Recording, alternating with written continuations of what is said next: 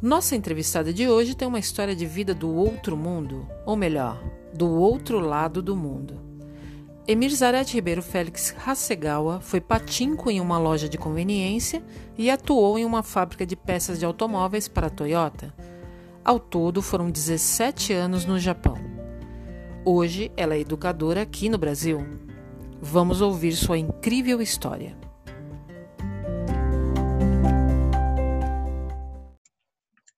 Então, começando nossa conversa aqui com a nossa convidada, Emir, conta pra gente da onde veio essa ideia, como começou essa vontade de ir para o Japão? Boa noite a todos. É um prazer falar um pouquinho da minha trajetória aí. É... Eu sou um pouco viajante mesmo, porque eu nasci em Belo Horizonte, quando eu comecei a minha adolescência, eu vim para São Paulo. E aí, quando eu comecei a minha vida adulta, aos 21 anos, eu fui para o Japão. Uh, eu conheci o meu marido é, na escola no ensino médio. Né? A gente começou a namorar no ensino médio. E aí a gente ficou namorando quatro anos. Até que um dia a minha irmã é, resolveu ir para o Japão. Ela que resolveu ir para o Japão. Olha só. Não que eu vou casar e vou para o Japão. Falei, nossa, pelo amor de Deus, que loucura! Casar já é uma loucura, ir para o Japão, duas loucuras.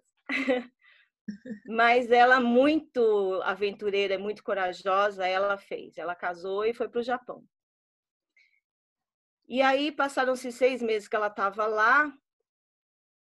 É, eu comecei a falar que eu ia também, que a gente ia casar, que a gente ia também, porque meu marido resolveu ir para lá. Porque aqui em, em 1992 as coisas estavam muito ruins, muito ruins. Nosso sonho era ir para lá e comprar uma casa e voltar. E aí a gente foi. Inclusive ele foi primeiro, porque como eu sou estrangeira, que eles chamam de gaidin, eu não podia ir, né? Porque não tinha emprego para mim. Ah, onde o, o, pai dele morava, né? Que era em fábrica. Então eles não aceitavam gaidinho em fábrica. Aí é, a minha irmã já estava trabalhando no Patinco. Que a Patinco é como se fosse uma loja de, de jogos, como se fosse um bingo aqui do Brasil. Então você, eu, a gente era atendente, a gente atendia os, as pessoas que estavam frequentando os clientes. E aí a minha irmã conversou com o chefe dela, no caso o meu cunhado, que ele falava muito bem japonês, e aí ela, ele, ela conversou e, e a gente foi para lá. Aí meu marido foi para lá, depois de 30 dias eu já estava no Japão. Ele foi em agosto, em setembro eu já estava lá. E aí começou a minha jornada, né? Em 92, cheguei lá sem falar nada, não falava nem bom dia direito, não falava nada. E aí a minha irmã, muito esperta, sempre a minha irmã muito esperta, ela já estava aprendendo a escrever. E aí ela me ensinou. As... São três, três grafias tem no Japão que é o katakana, que eles usam para traduzir as palavras em, de outras línguas, o hiragana, que é o alfabeto mais simples, e o kanji. Kanji, que são 2.500 caracteres, né? Que é bem difícil aprender. Então a gente, eu comecei a estudar e tudo que eu via, todas as placas que eu via, eu tentava ler. Então, quando eu tinha seis meses, Passados seis meses, eu já estava é, falando um pouco já. Uhum. E como a gente trabalhava só com japonês, né? E brasileiros tinham poucos, poucos, né? Inclusive era só casal que trabalhava na loja, só se fosse casal. E então a gente tinha muito contato com os clientes, com é, com os, as pessoas que trabalhavam junto com a gente, né? Então, assim, eu fui aprendendo. Eu fui uhum. aprendendo. Nos primeiros dias foram, foi bem difícil, porque É, o cheiro, eu não conseguia frequentar um supermercado, por exemplo. O cheiro me fazia mal, eu passava mal com o cheiro. Aí é, o Hideo que fazia tudo, né?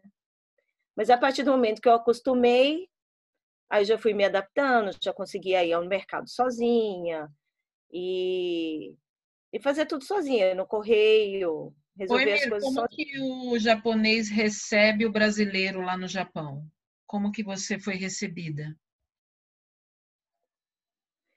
Então, é, eu fui muito bem recebida, né?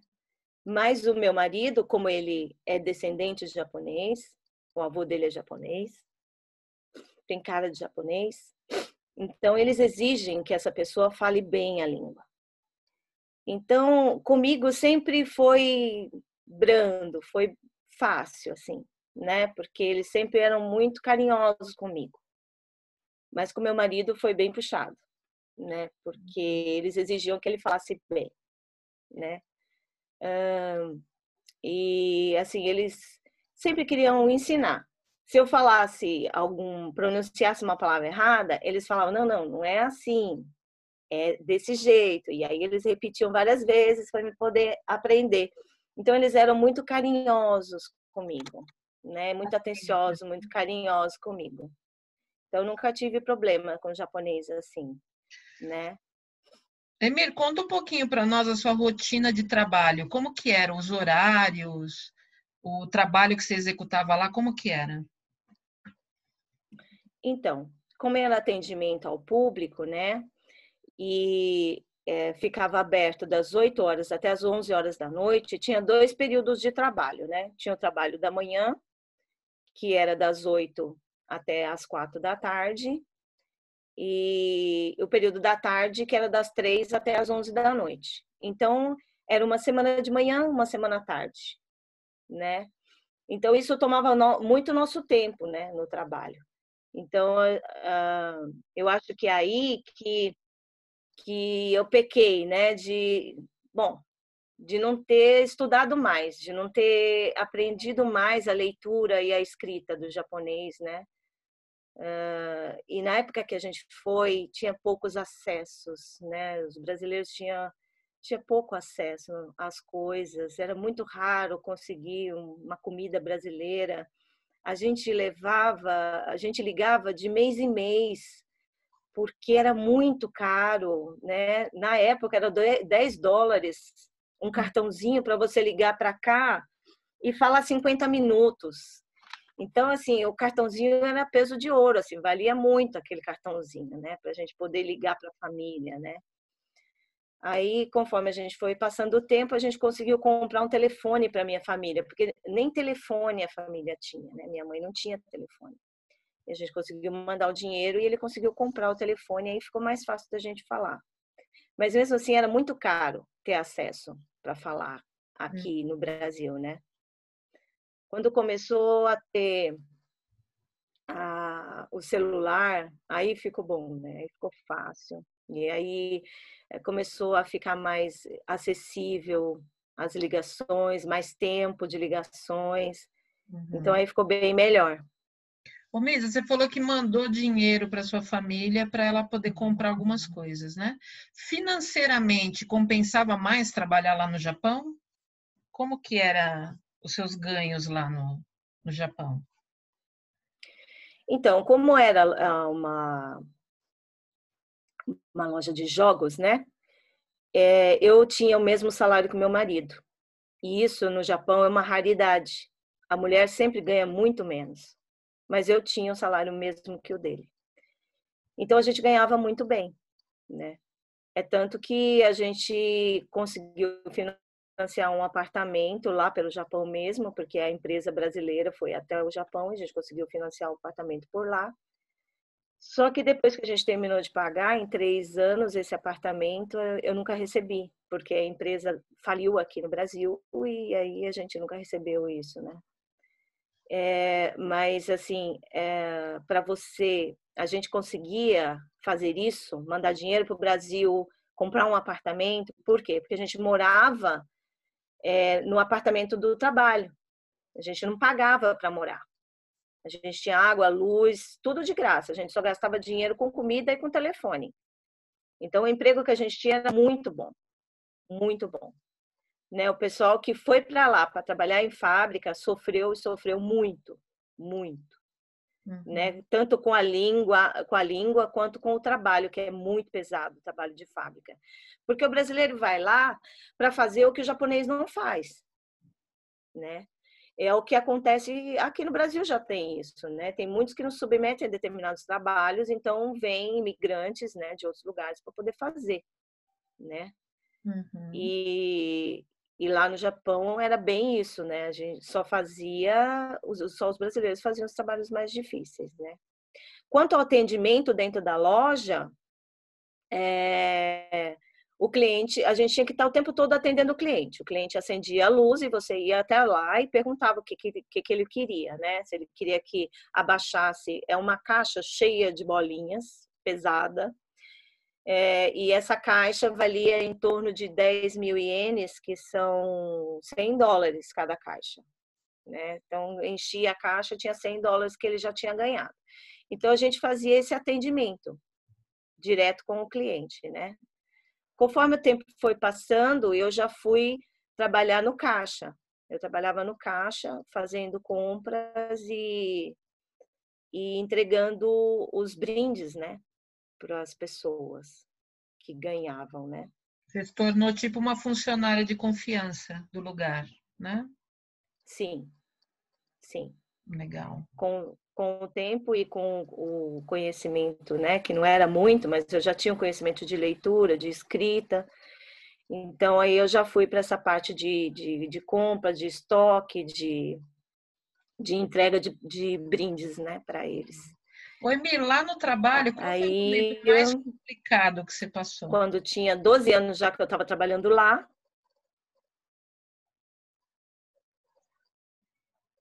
Você me ouviu? Não, eu perguntei qual foi o momento mais complicado que você passou no trabalho. Sim. No trabalho? Então, a gente tinha convívio com o pessoal da máfia, né? A gente sabia que lá dentro da, da loja, o pessoal da máfia da Yakuza, né? Que eles não iam fazer nada. Mas tem aquela, aquele pessoal que é o pessoal os, os mais. Hum, como é que fala?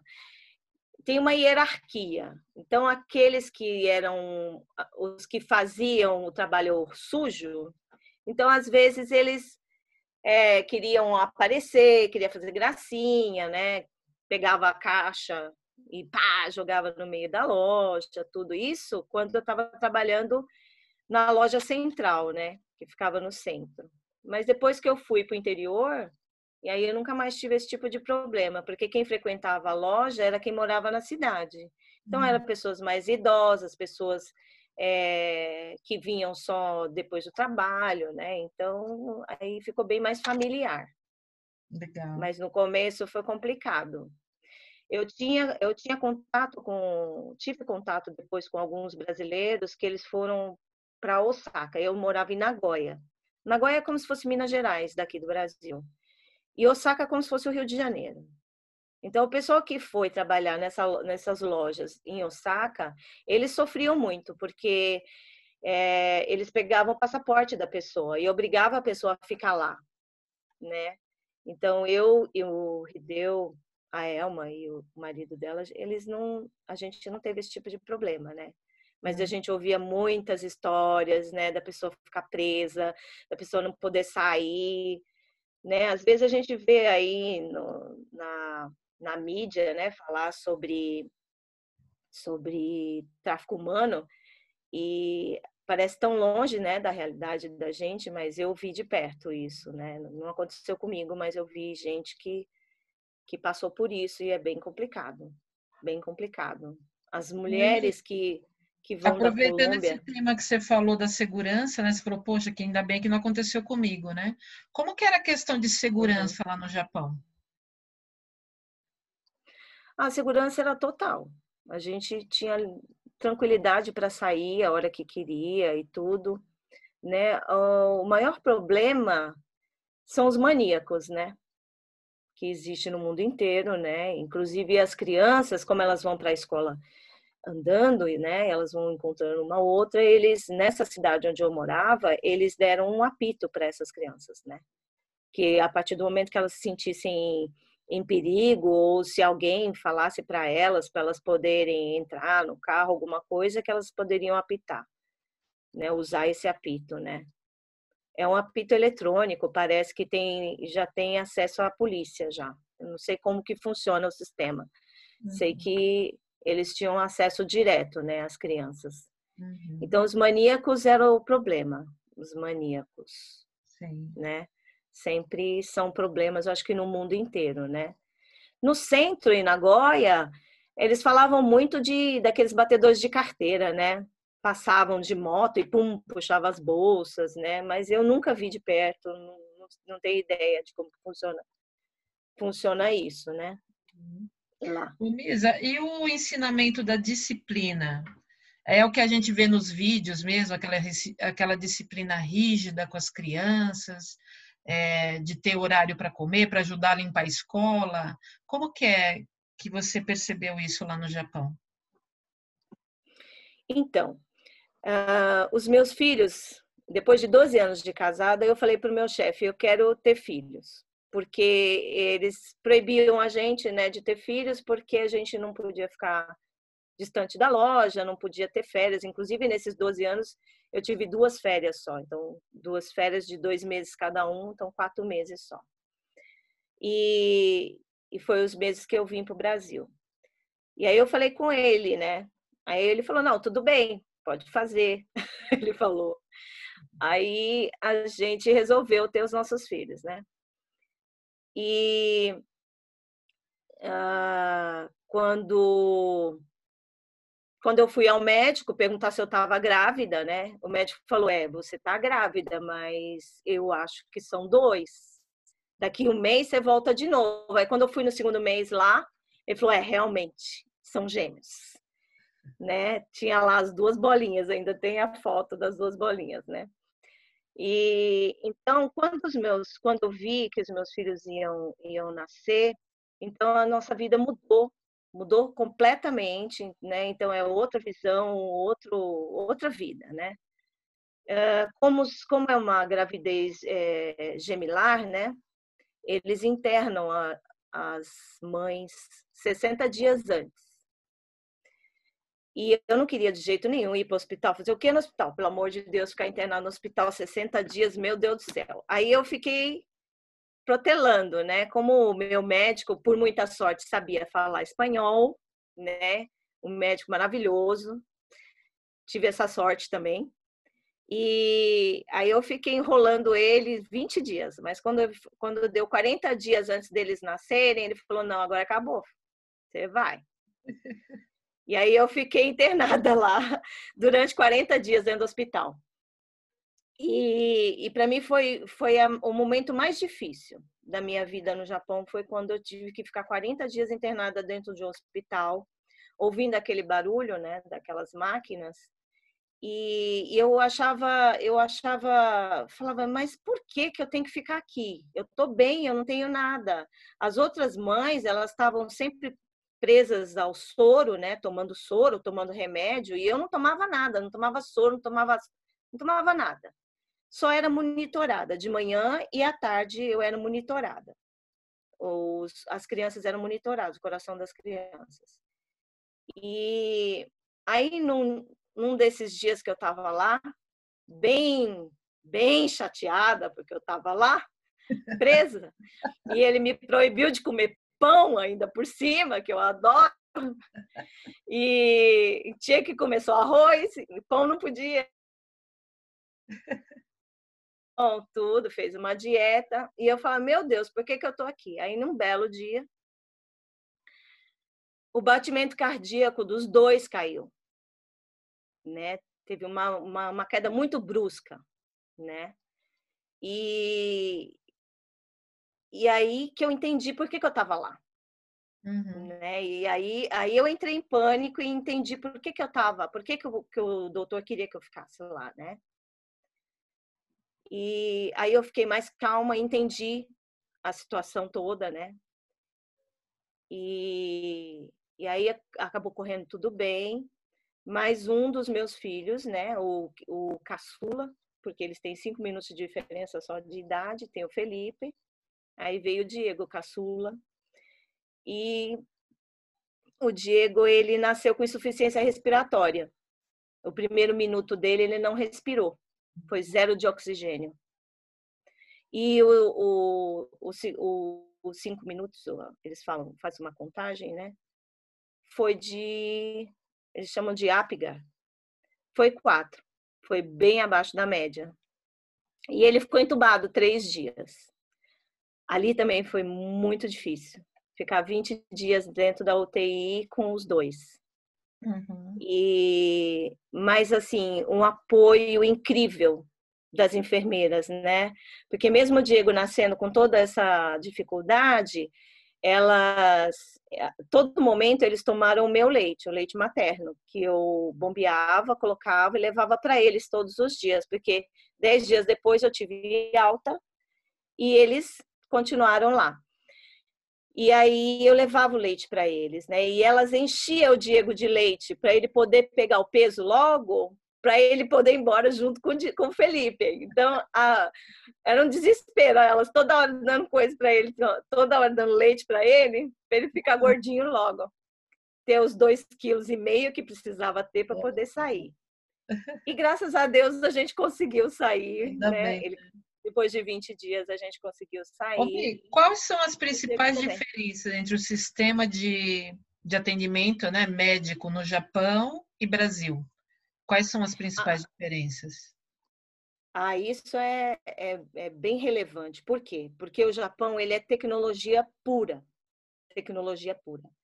Mas ah, ah, o conhecimento humano do brasileiro sobressai de uma forma que é, é muito grande, é muito grande. O profissional é, da medicina aqui no Brasil, eu, eu digo não só de medicina, mas de terapeutas também, eles têm um feeling, eles têm uma essa coisa do humano mesmo, eles conseguem, é, além de fazer o atendimento com os medicamentos e todas as coisas, eles têm aquela coisa a mais, né? E eu acho que está aparecendo muito isso agora com esse negócio do Covid, né? Tem alguns profissionais que dão entrevistas, eu vejo na Jovem Pan, vejo na Globo, tem vários, e a gente percebe o quanto que eles têm aquele aquele que a mais. Então, se tivesse tecnologia do Japão com o humano do brasileiro, seria a melhor medicina do mundo. Uhum. Melhor medicina do mundo. Né? Você até comentou comigo um tempo atrás, Mi, que parece que ah. seu filho não tinha um determinado tratamento lá no Japão, você só conseguiu aqui no Brasil, né? Isso, exatamente. O Diego, como ele nasceu com insuficiência respiratória, aos três anos ele começou a ter crises epiléticas, né? E eles levaram seis meses para descobrir que era epilepsia. Então, demoraram muito tempo para descobrir, né? E nesse meio, nesse intermédio, ele tinha convulsões com, uh, de 40 minutos. Era, assim, muita coisa, muita coisa. E como lá no Japão, eles dão doses homeopáticas, isso também é um, é um X da questão da, da parte de medicina do Japão. É, como o japonês tem um índice é, muito alto de câncer no aparelho digestório, né? É, desde pequeno eles já usam remédios para proteger o aparelho. Então, uh, aqui no Brasil chama homeoprazol esse remédio, né? Então, a criança, criança pequena, antes de tomar um antibiótico, eles dão homeoprazol para elas. E dão doses homeopáticas, doses muito baixas. Então, lá no Japão, o, o atendimento do, do Diego, é, o tratamento para ele não foi o adequado. Porque apesar dele, dele ter nascido no Japão, ele tem toda a genética do brasileiro, né? Hum. Que é outra genética, então não tem como tratar igual. Então ele precisava de doses maiores. Então lá ele tomava 7 ml do remédio. Quando eu cheguei aqui no Brasil, a doutora já colocou 15 ml, dobrou. Olha só. Né? E aí chegou no máximo desse remédio, não resolveu. A gente trocou de novo de remédio. E aí já, já baixou bastante as crises. E aí, num belo dia, eu fui. É, a médica que estava tratando ele saiu e veio uma médica da Bahia, com aquele sotaque maravilhoso, né? Bem puxado mesmo, jovem. E aí eles queriam dar um outro remédio, juntar dois remédios. Esse outro remédio que queriam dar para o Diego fazia com que ele ficasse é, sonolento e com menos concentração. Então, ele já tem problema de concentração. Se ele tomasse esse remédio, ia ser pior ainda. E eu conversando com ela, falei, doutora, pelo amor de Deus, não dá para dar isso aí. Aí ela pegou e falou assim: então tá bom, mamãe. Então, ao invés da gente dar de 12 em 12 horas o remédio, a gente dá de 8 em 8 horas. A gente aumenta um pouquinho a dose e dá de 8 em 8 horas. E já fazem cinco anos que ele não tem mais convulsão. Ô, Misa, esse hospital que você tratou seus filhos, você te, fez o parto lá no Japão, é um hospital público ou é um hospital privado? É um hospital público, mas o sistema de, de saúde do Japão é, você é, ou desconta do seu salário, diretamente desconta do seu salário, né, o valor, e toda vez que você vai comprar um remédio ou ser atendido num qualquer órgão de, da medicina, eles descontam um valor, né, que é 25%. Então, toda vez que você vai ao médico, você tem que pagar 25%, independentemente de você ter a restituição, a, a, o desconto no, no, na folha de pagamento. Então, não é 100% SUS só no Brasil. Uhum. SUS só no Brasil. Né? Atendimento né? gratuito de, de médicos só aqui no Brasil. Lá no Japão não tem. Só. Não, não tem. Como uhum. na América não tem, na Europa também parece que não tem, uhum. né? Então, sempre eles têm um desconto a mais e, e aí você tem que pagar os 25%, né? Do remédio que você que uhum. precisar usar ou de atendimento. Eu acho que esse é o maior problema hoje dos, dos decassegues, né? Que são os brasileiros que ainda moram lá, que foram para lá. Na época que eu fui, mais ou menos cinco anos depois, tinha uns 300 mil brasileiros. Mas aí, depois da crise de 2008, muitos voltaram, mas ainda tem cerca de 200 mil lá, uhum. né? E eu acho que esse é o maior problema deles, porque se acontece de ter uma doença grave, eles já falam para ir embora para o Brasil. Câncer é uma delas. Ah, tá com câncer, tá com suspeita, vai embora. Outra doença também, que se você falar que tem e é difícil você conseguir visto para lá, é a diabetes. Se você é diabético, tem muitos que escondem. Tem muitos que têm a diabetes, pede para a família mandar insulina e não fala para a empresa que tem. Uhum. Porque eles selecionam, né? Porque lá não tem o tratamento ou porque a pessoa pode vir a dar problema no trabalho, alguma coisa? Assim? Gasto. Gasto para eles, né? Ah, é mais gasto, né? Gasto para eles. Exatamente. E Mas atendimento. Nos últimos ah. momentos você ficou no, no hospital, é, assim, você passou um tempo, você passou um bom tempo lá, né? Você falou que passou 40 dias, mas 40 dias mais internadas. 10 dias para para poder receber o seu filho, né, da que estava na UTI. É, esse tempo todo que você ficou lá, o custo de tudo isso, quem que bancou? Você bancou uma parte e o governo bancou outra? É isso? Sim, como eu sou como eu sou estrangeira, era estrangeira lá, então eu pagava um, um é, seguro que chamava Kokumin Hoken, que é um seguro do, dos estrangeiros. E aí eu tinha que pagar 40% do valor, não era 25 só, teria que pagar 40. Então, é, as despesas ficaram por minha conta. Ficou bem caro. Eu lembro que era muito dinheiro, 700, 700 mil ienes. Quanto que é isso, meu Deus? É, já não me lembro mais o valor. Bom, 100 mil, são 7 mil, 7 mil dólares, né? É muito 7 dinheiro. mil dólares. Caramba. Muito dinheiro. Muito dinheiro. E vocês chegaram a, a comprar alguma coisa lá para vocês? Um carro, uma casa, uma bicicleta? Vocês compraram alguma coisa lá? Sim, a partir do, do, a partir do momento que a gente perdeu o apartamento aqui, a gente ficou muito desiludido com o Brasil. A gente falou, não dá para voltar para lá. Né? Eu falei, ah, aí a gente foi, uma coisa que era para ficar dois anos, aí foi começou a ficar.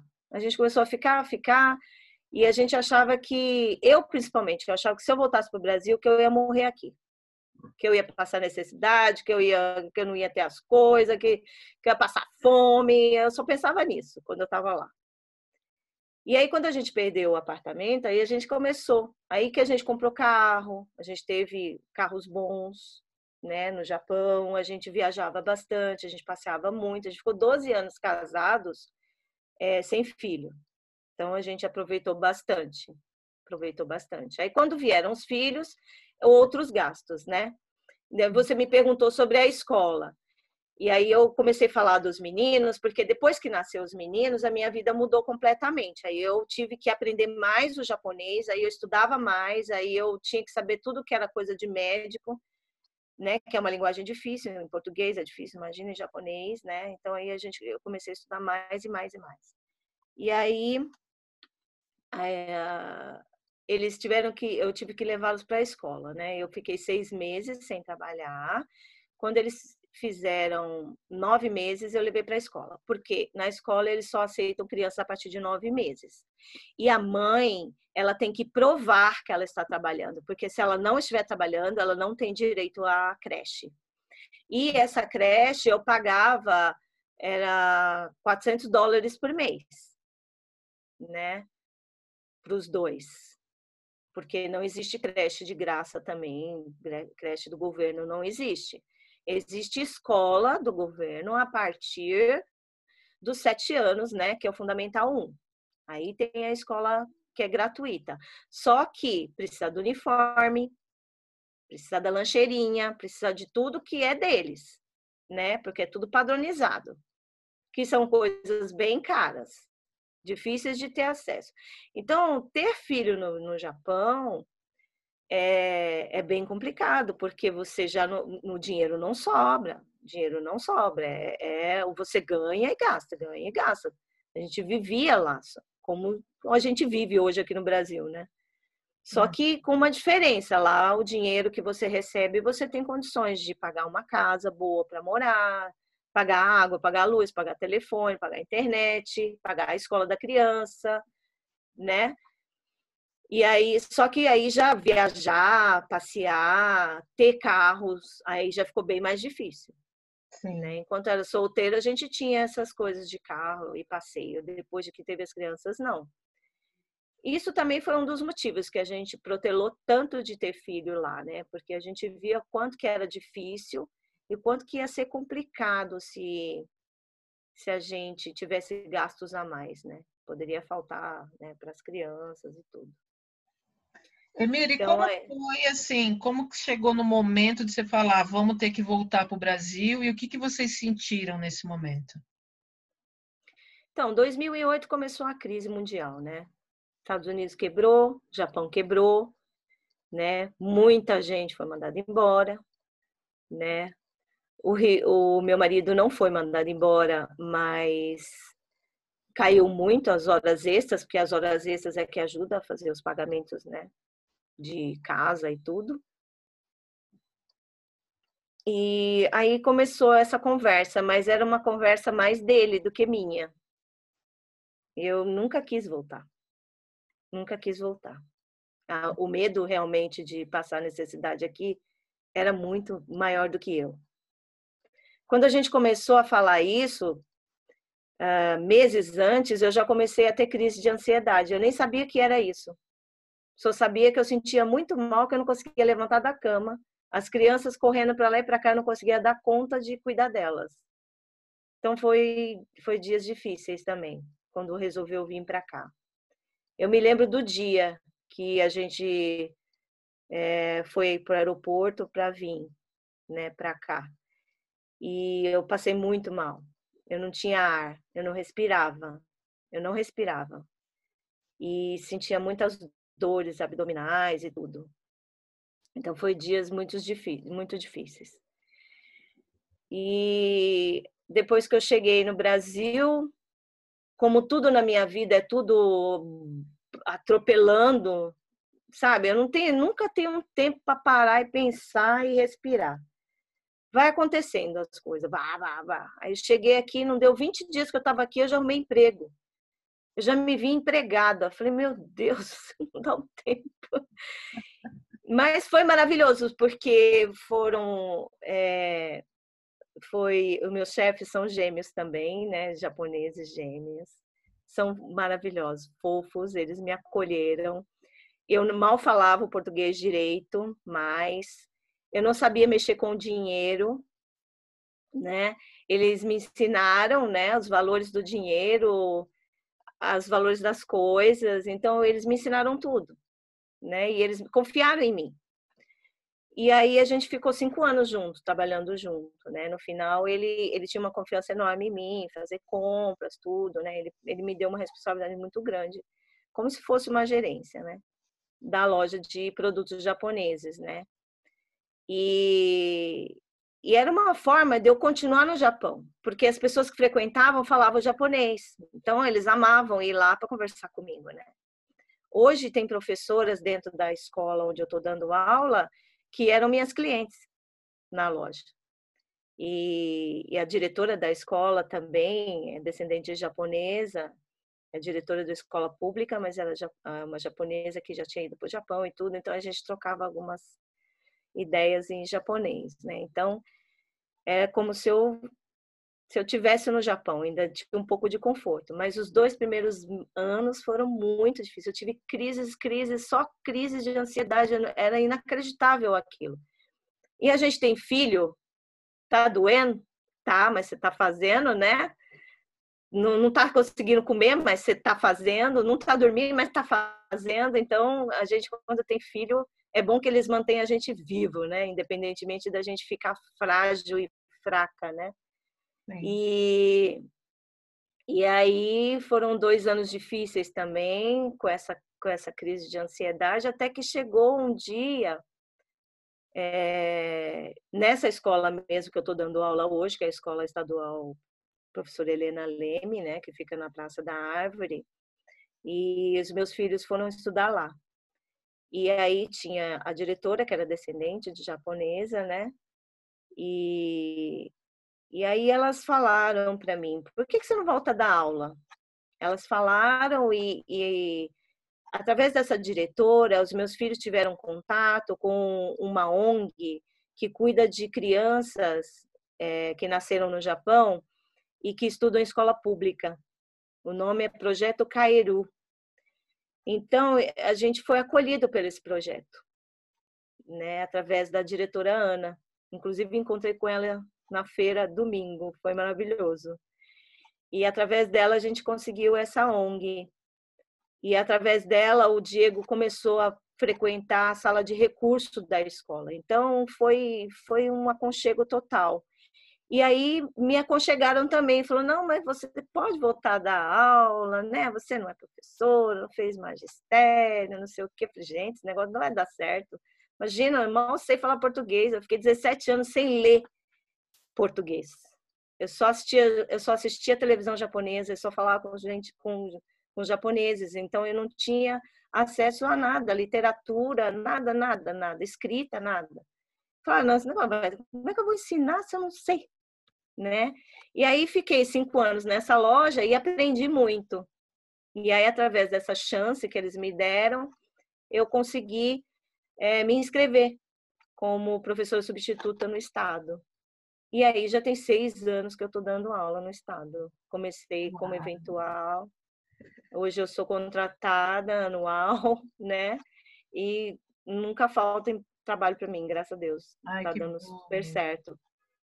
Ô, o que, que você é. sente mais falta do Japão? A qualidade de vida, né? Uh, você poder pegar a bicicleta, ir no mercado, comprar as coisas, a educação, o respeito que um tem pelo outro, pelo espaço do outro, né? Ninguém nunca toma seu espaço, nunca, nunca. Eles nunca estão competindo, eles nunca estão competindo com ninguém, nunca estão correndo na frente de ninguém. O trânsito é inacreditável como eles respeitam. Uh, a faixa de pedestre realmente é a faixa de pedestre, né? O pedestre pisou na faixa, eles param mesmo. É, a educação deles, né? Uh, quando eles veem o esforço da gente, eles falam: não, olha, vai, vai que dá, vai que dá. Eu não sabia andar de bicicleta. E aí eu comecei a treinar andar de bicicleta. Isso depois que os meus filhos nasceram. E a minha vizinha da frente ficava: vai lá, continua gambatené, gambatené, eles falavam. Para mim continuar e para mim, quando, quando eles veem o esforço, eles, eles incentivam de uma forma que é encantador. Eles querem ver, não, não importa se o sucesso não é deles, ele, é o sucesso do outro, é o outro que vai conseguir, mas é muito bom. Eles, eles sentem prazer em ver a outra pessoa fazer sucesso ou conseguir alguma coisa. Então, isso me faz falta. Isso me faz muita falta, muita falta. E assim, são muito carinhosos, são muito. É... Eu acho que é essa palavra, carinhoso, sempre está torcendo pelo melhor, sabe? Do ambiente onde eles estão, aquela coisa da simplicidade, né? De você ter o dia de você sair na rua para poder catar lixo na rua, porque é, é revezamento, né? Cada dia é uma turma que vai e, e não tem discussão, não tem essa. O dia do fulano é o dia de fulano, né? Então, é, essas coisas me fazem muita falta, muita falta mesmo. Aquela, aquele cuidado, né? Você vai na padaria, o pão tá perfeito, todos os pães estão iguais. Eles não, eles querem aquele padrão de qualidade, porque ele quer servir o cliente da melhor forma possível. Quando eu trabalhava na loja de conveniência, é, a maneira de receber o cliente, né? E eu trouxe um pouco disso para a loja onde eu trabalhava, né, aqui no Brasil. Então eu acho que isso também fez com que eles gostassem muito do meu trabalho. E então é, seja bem-vindo, pois não. Na hora de de dar o dinheiro, olha, estou recebendo tal valor, né? Você está me dando tal valor, eu estou te dando de troco tal valor, né? Porque às vezes você pode errar, às vezes a pessoa não confere o troco, né? Então eles se preocupam muito com esses detalhes do bem-estar, do dia a dia, sabe? Eles não se preocupam com carro de última. Claro que tem aquelas pessoas que, que querem o celular de última geração, que é a bolsa da Louis Vuitton, da, do, da Chanel, sabe, da, do, da última geração. Tem mulheres japonesas que se acampam na frente da loja em Paris para poder ter aquela bolsa exclusiva. Existe esse tipo de pessoa.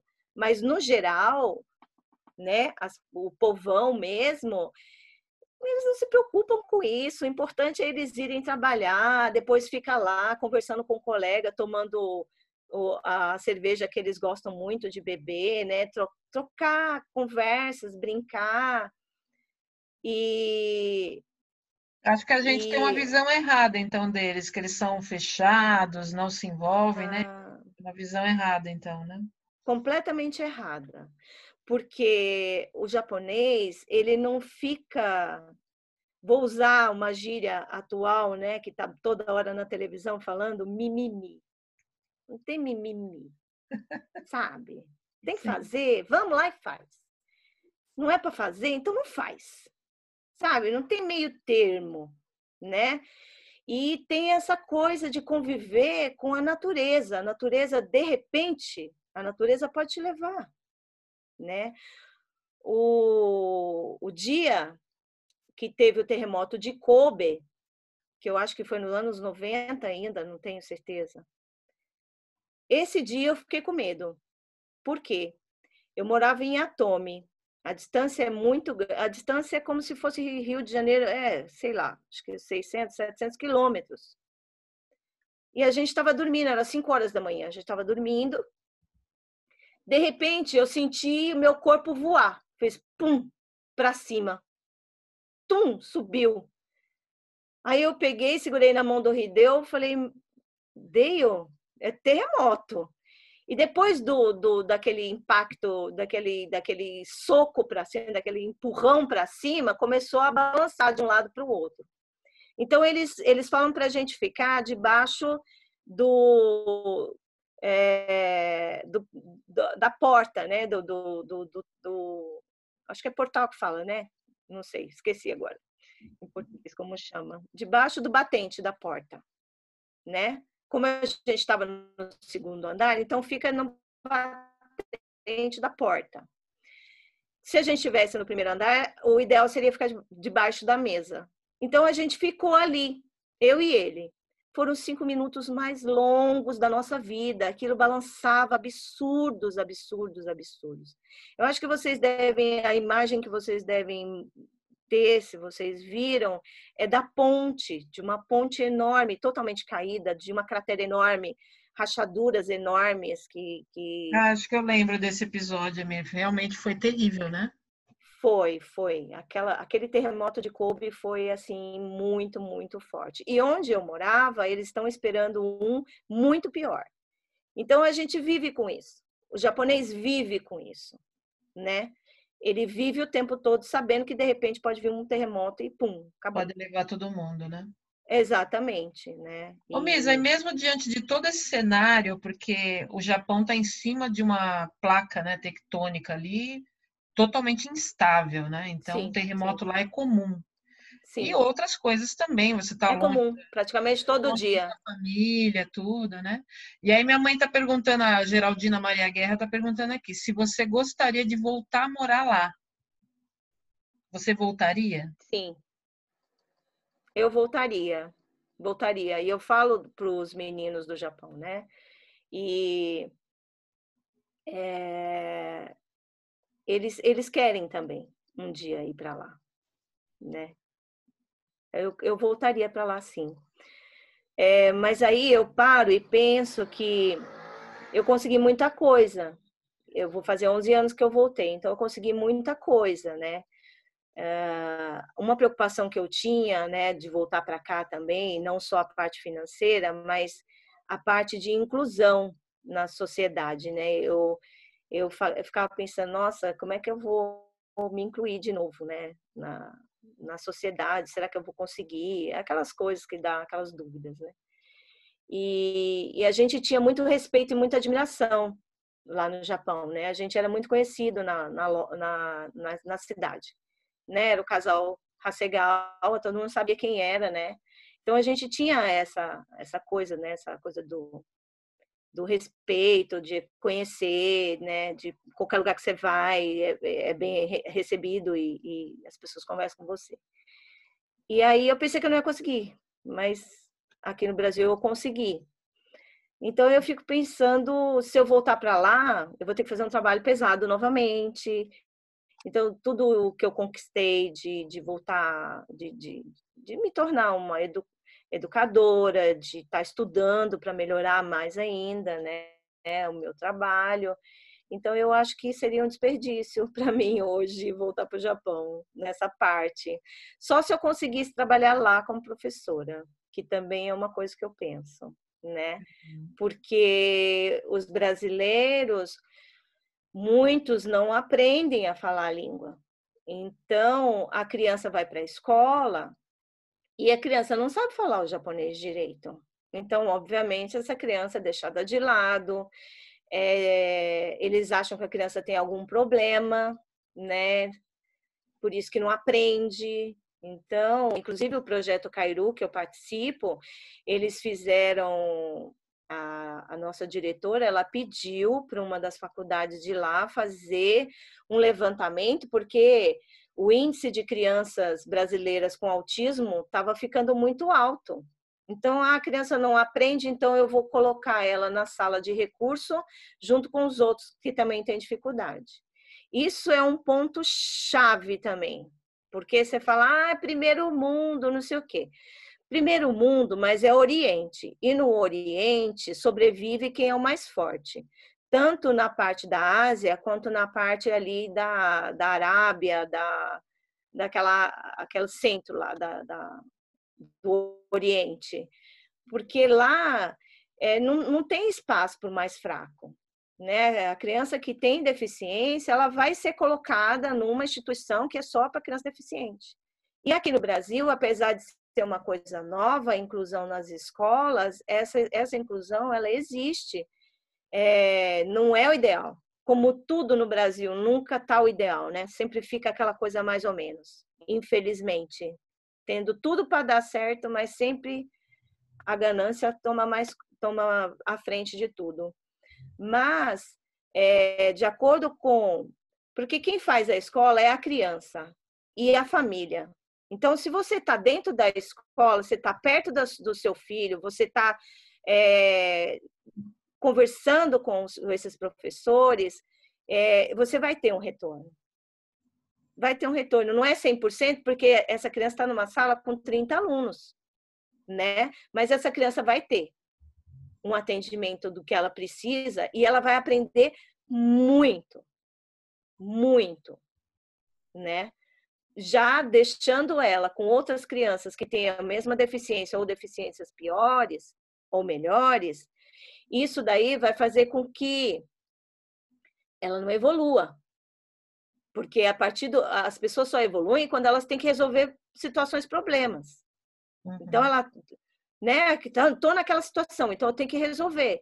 Então eles eles melhoram muito, eles aprendem muito, muito.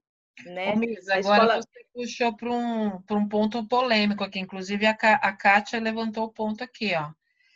Que hum. lá, lógico, tem algumas situações bem à frente da gente. Então, por exemplo, o respeito, a tradição e tudo mais. Mas, pelo que você está contando para gente, a gente está um pouco à frente na, na inclusão social. A gente aceita o diferente, a gente acolhe a, as crianças diferentes, que têm menos capacidade, né? Então, Sim. vamos dizer que o nosso país está um pouco à frente Sim. nesse sentido, né? Muito, muito à frente. É o que eu falei da parte da, da medicina também, né? A parte da é, humanitária né? A parte da humanidade. O brasileiro ele se supera, né? E por isso, né? É, eles estão se superando também nessa parte da inclusão, tá? Tem escolas que fazem trabalhos incríveis. Meu filho teve um atendimento com uma professora, é, uma professora de, de recurso que ela é especialista em autismo. Então ele teve uma evolução inacreditável. Meu filho não falava com seis anos.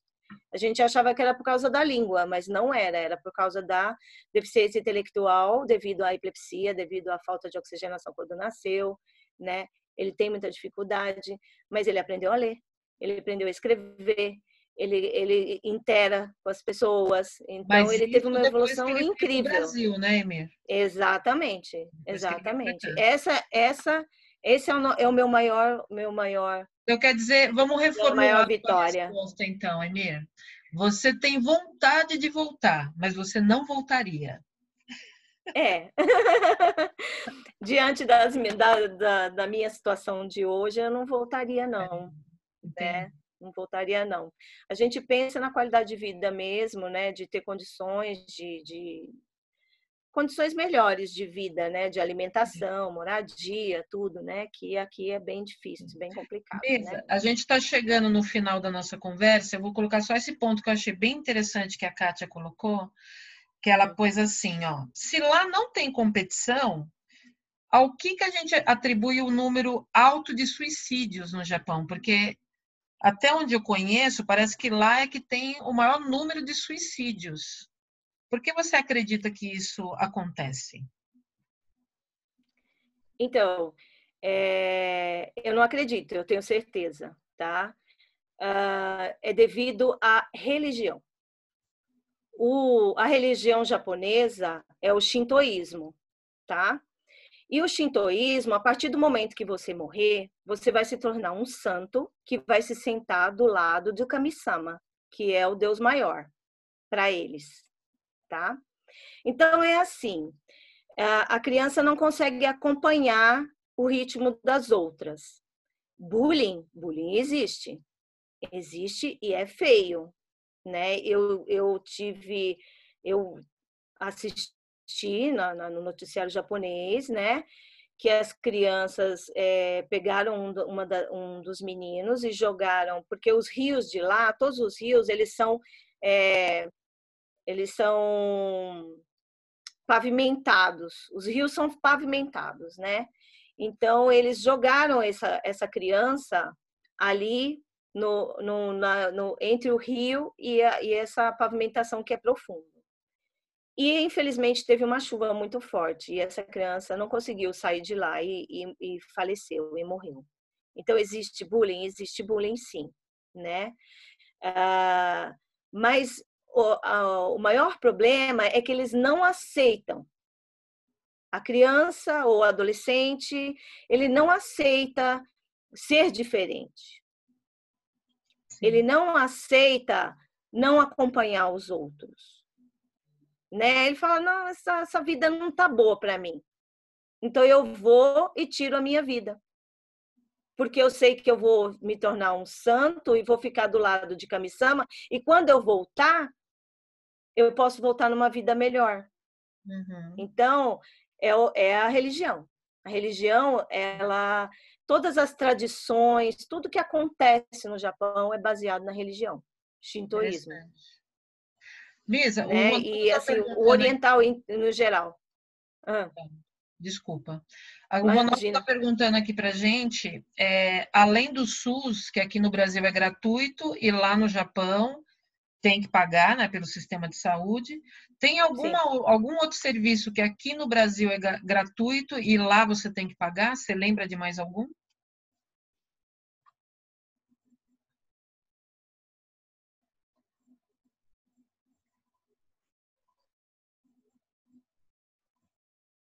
Você me ouviu, Misa? Não, você pode repetir? repito. Tá Ele perguntou que se além do SUS tem algum serviço gratuito que é gratuito aqui no Brasil e no Japão não é, além do SUS.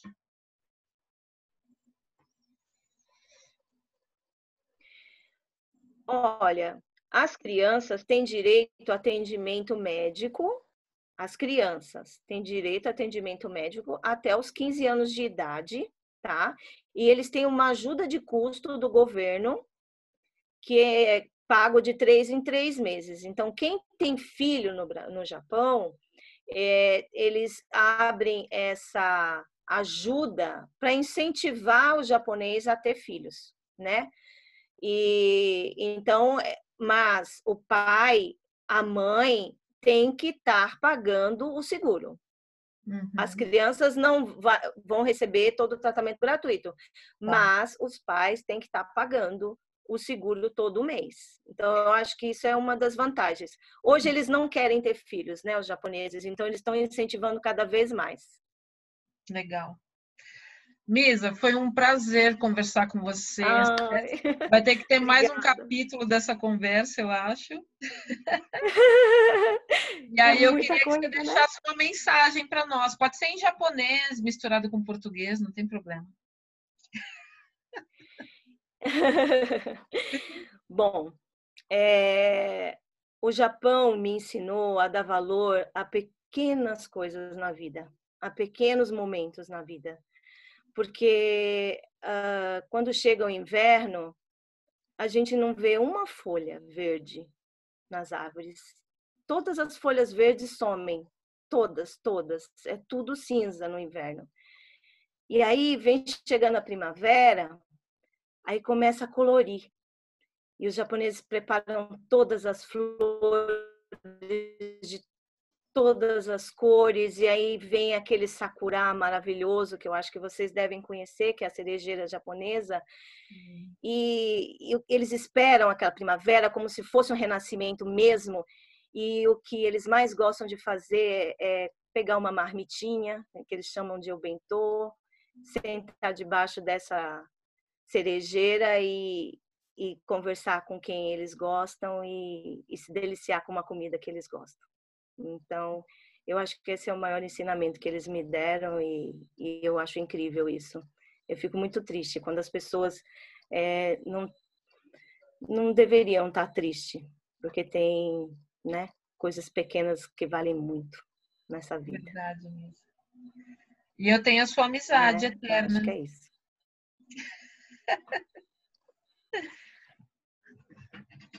Eu falei que eu tenho a sua oh. amizade. Você tem, madrinha, você tem.